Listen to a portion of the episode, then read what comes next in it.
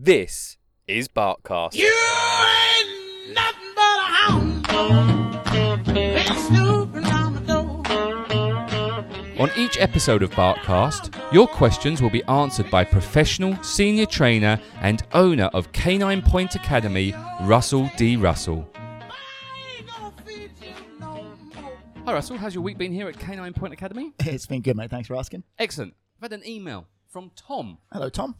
Tom wants to get a dog from a shelter. Okay, cool. Tom has asked you, Russell, if you've got any top tips or advice in purchasing. Do you purchase dogs from shelters? I guess you do, don't you? It depends. Some shelters will ask you to make like a donation fee of, of X amount. Others uh, just take them and away you go. Okay. So anyway, thanks for that. That's right. Uh, uh, Tom has asked any top tips or advice on getting a dog from a shelter. Okay, good and interesting question. There's been a bit of an exponential boom in dog ownership in the last two years. You know, COVID comes along, and all of a sudden everyone's out and about getting dogs, which at one level is fantastic. On the other level, it's also about looking at your own motivations for wanting the dog and your lifestyle. I would always look at those two things particularly first, because that's gonna that's to give you some clues as to the type of dog that you want to have in your life. For example, if you're very, very busy, constantly at work, you've got you know kids that are always at school, doing their activities and what have you, that negates the amount of time that you might have to actually work with a dog, take it for walks. So having a dog that needs a lot of exercise and a lot of engagement might start causing you problems and what have you. Equally, if you're you know quite sedate and like the quiet life, just sitting by the pool and relaxing, that's you're going to have issues as well if you've got a dog that needs to get out and uh, and exercise and what have you. Before you carry on, Okay, I'm going to interrupt as always. That's all well and good, Russell. but how do you know? Well, this is you, you go into the. I've been into the vets and they've got those lovely books there with the different breeds. And it has Yep. the little ticks of Yeah, are yeah, they yeah, yeah. small dogs, don't need a lot of walking, don't need brushing, Or da, da, da, it da. is. Yeah, yeah. and that's great. So I know that a beagle's going to be a lot of running, Yep, and I also then know that a poodle might not need so much or an English running. bulldog. Thank you. Probably English bulldog was Yeah. probably a better. Yeah. better that's why you're into dogs and I'm not. um, but if you're going to a shelter You've got less of an idea of what you're getting. and you have no idea what's inside those dogs, You've with pretty much yes. There are some indications. Sometimes you can look at a dog and go, yeah, there's a little bit of you know lab in that, or there's a bit of shepherd or something. You can sometimes extrapolate from what you're looking at some ideas. That's number one. Number two, a lot of issues that we have with shelter dogs is a there's an awful lot of dogs in a very very confined space. So you're a lot of the time not seeing the dog as a true reflection of what that individual character is like. And sometimes with shelter dogs you can take them out for a little walk sort of around wherever the shelter happens to be. So at least you can take the dog out of that environment. And it's sometimes if not always good to do that because now it's just you and the dog or you and your family and the dog so you can now see on its own without a thousand dogs all around it what it's actually like is it engaging with you is it pulling at the leash to get away with you sort of those immediate kind of things one of the, the questions I often get asked is should I get a specific breed from a breeder or should I go to the pound, you know, and which do I think is better? let me This- ask that question, Russell. Russell, should I get a specific breed or should I go to the shelter and get a dog from the pound? It's I'm going to sit on the fence with that one. That is entirely up to you as an owner as to what you like. I appreciate some people love their insert breed name here. I love Dobermans. I will get a Doberman next, or whatever it happens to be. I also appreciate, particularly somewhere here like Phuket, where we have a lot of rescue dogs in the shelters. It makes absolute sense to go and take one of these dogs. It's there, it's ready, it needs a loving home. And by taking those dogs, you're not fueling the mass population puppy mill breeding exercise that goes on. So I understand both sides of, of that particular argument. And it's not for me to say what I think any individual to do. You go and get your dog, and I'll deal with whatever you've got afterwards. In terms of shelter dogs, though, uh, we we have spoken, I believe, at length about breeders, and if not, we can do a separate podcast on that.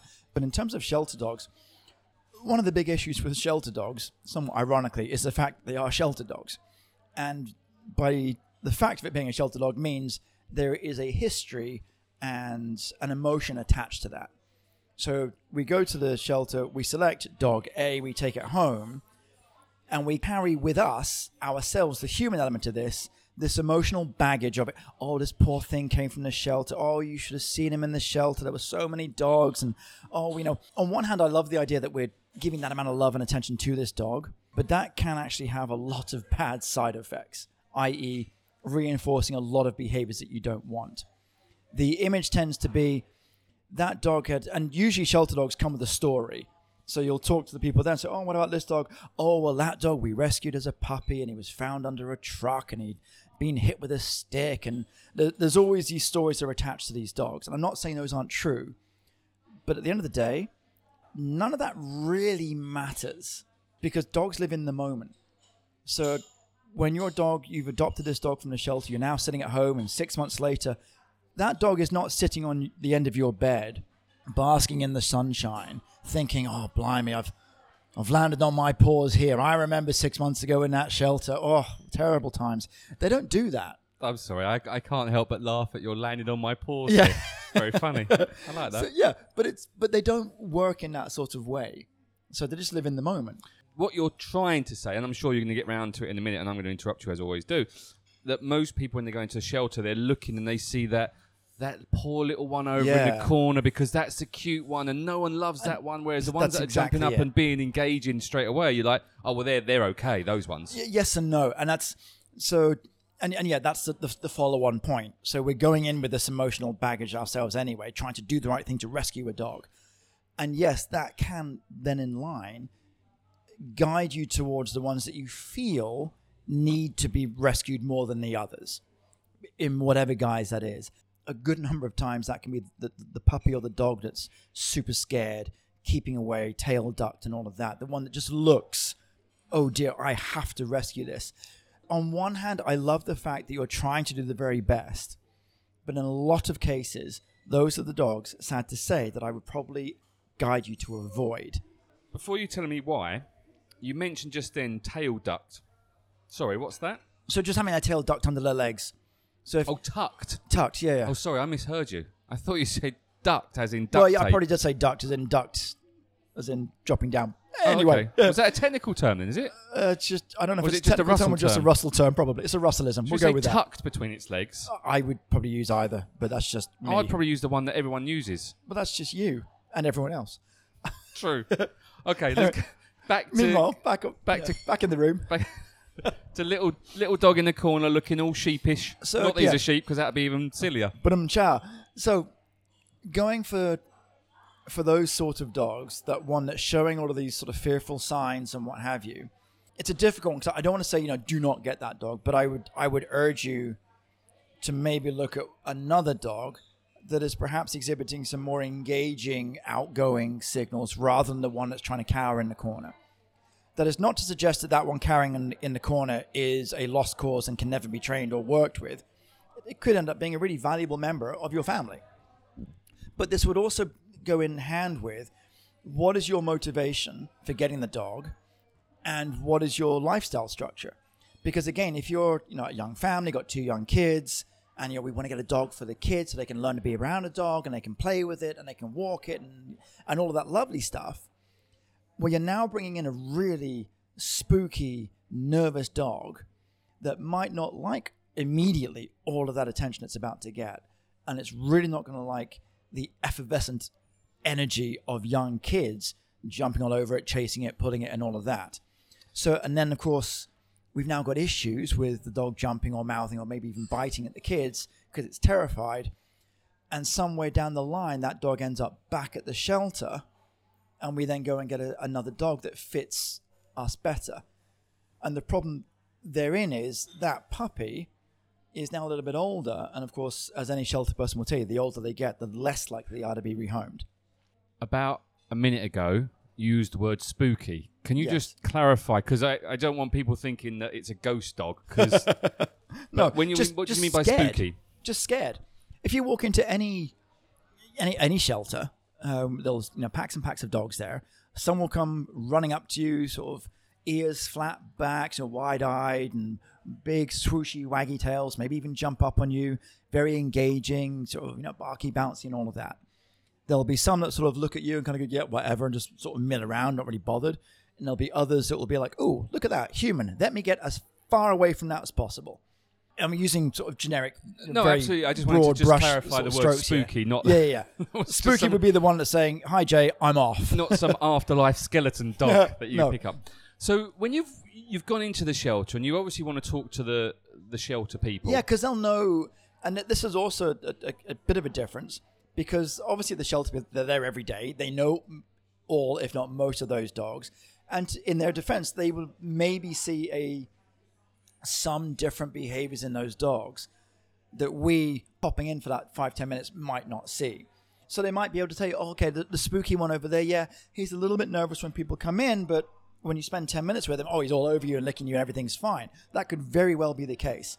So finding out from them about what those dogs' behaviors can be like can be useful. I don't take it as gospel, and I find, and this is not me bashing the shelter people, but I find a lot of the time it's all about the emotional story that goes with that dog. Because bless them, shelters run on peanuts. There's the the more dogs that they can bring home, the better. It's less money they need to feed those dogs in the shelter. I totally get it. And to be fair, a lot of these people, it's volunteer time. It's their money out of their own pockets. I do get it. But at the same time, for Tom going in there, the better bet would be you get the right dog first time round that fits your family dynamic. If you're you know, a single person or you know got kids but they've left home or they're at university or what have you, and you have time to work with that spooky little puppy and bring him out of his shell into the amazing dog that he can be. That's fantastic. But if you don't, you might want to redirect yourself and look at another dog that is perhaps a little bit more engaging off the bat. There's many different types of shelters. Yes. Um, would you recommend going to visit some? Yeah, no, I would go to as many as you as you can, I- I- for the, the simple fact of just the, the more dogs you see, and I tend to kind of think you'll go to a shelter, and on one hand, every you'll be like, I need to take all of these dogs home. They're all amazing, because for the most part, again, that's us going in with our emotional baggage, and I totally get that. I, I and I still I'll walk into a shelter and go, oh my god, I, I just want to take them all. So the more shelters you go to, you kind of anesthetize yourself to that a little bit, which is okay. And I've, I've immersed myself in it enough. I'm now looking at the dogs that are in front of me, and okay, there might just be that one dog out of all of those dogs that just catches your eye or tugs the heartstring or just does something that you think, yep, you know what, I reckon that's the one. So, but obviously, the more places you go to, you're just widening the options that, that are available to you. Once Tom's, and I, I'm gonna, and you just can agree with me if you like here. He'll have uh like a checklist of the the things that or the dog that he's looking for. So Ideally, yes, and you'd be surprised how many people don't. so like a little bullet point thing of saying right. I- It's almost I don't want to say a shopping list because it sounds, but it is a. It's almost a list of. He's got a list of criteria that he's looking for. Yes, and you'd be surprised how many people come to me. No, well, you'd be surprised how many people don't come to me prior to going to get the dog. They get the dog and then they come to see me, which is fine. But the very few people that come to me first leave, and I I use this word carefully, a bit more enlightened. So, oh wow, we hadn't thought of that. Oh, we didn't consider that. Oh, yes, that's a good point. So now, when they're going to the shelter or, the, or wherever to get their dog, they've now narrowed their focus even more, and they understand what they're looking for and why. So yes, and I would argue to anyone, yes, if you're thinking about a dog, yes, write these things down. What is it? Oh, we know we've been putting it off for so long, and the kids keep badgering us. They want to get a dog. They want to get a dog. They want to get a dog. Fantastic. Understand as a parent, by the way, once you've got the dog for the kids, chances are you're the one that's going to be responsible. However much the child says, "Oh, we promise to do everything." So that's number one. But number two, what is it that you want? Do you want the dog to be the sleepy one by the fire? Do you want the dog to be a running companion or, or whatever it is? Because armed with that knowledge, when you go to the shelter and you're looking at the one that's that's the dog we want. Look, he's adorable, he's gorgeous, he's all of these amazing things. But does he actually meet the criteria you just set yourself half an hour ago? Because if it doesn't, as adorable as he might be with his floppy ears and big eyes, he's possibly not going to fit into your lifestyle and it's not going to be the ideal dog for you. One more question because you did summarize very well then, but I have got one more question. Should you change the name of the dog when you get it? Very funny you should ask that. I have recently just acquired a new dog, and he has a she name. Um, can you change the name of the dog? Yes, you absolutely can. It's just about continuity and reinforcement. So if Copernicus was adopted from the shelter and you want to change his name to Einstein, or vice versa, knock yourself out. There's absolutely no drama with that whatsoever. Wow, you've picked some crazy names there. That's just my Back to the Future references for those that got it. Oh, really? Yes. It wasn't me. To summarize, So basically, I would start off if you're, yep, if you've made that decision, you want to get a dog into your your family, your lifestyle. Start off with a list of things as to why you want the dog and what is your lifestyle and how is the dog going to fit into that in terms of the time you have available, the things you want to do. Um, just actually one other thing to mention in terms of that, here in Phuket, we're in a very transient place. People do come here usually for short stints. So that could be two, three, maybe five years. What are you going to do when you move to another country? Is the dog that you've got able to travel? I.e., if you're going for a French bulldog or any other dog that's of the brachycephalic squash nose variety, you're going to have issues with traveling with them later. That's something you want to consider. Okay? So you've got your checklist. Go to as many different shelters as you can, see as many different dogs as you can. Try as best to leave your emotional baggage at the front gate and go in uh, cold, for want of a better word, and just look at the dogs that are in front of you. I would argue against not making a snap decision. Go back and forth to the shelter, even if it means seeing the same dog a few times. Ask if you can take them for a little walk around the, the area just to spend some time with them. You might find that over the course of doing that, that yep, that is actually the dog for us, or actually no, he's a bit too bouncy, or a bit too pulley, or a bit too just. I mean, a lot of these things that you can fix with some training, obviously, but it just might not be the one for you. So the more time you can spend doing your groundwork, the better chance you've got of actually getting the right dog first off. cool. Thank you very much, Thank Russ. Thank you very much, buddy. Cheers, mate. Bye. Bye. If you're looking for professional training or somewhere to board your dog, either short or long term, then check out Canine Point Academy. That's caninepointacademy.com or go to Facebook and search Canine Point Academy. Barkcast was created and produced by Shark 13 Productions. If you are looking to start a podcast or would like to learn more about how a podcast can work alongside your current marketing plans, then contact us now at j at shark13productions.com.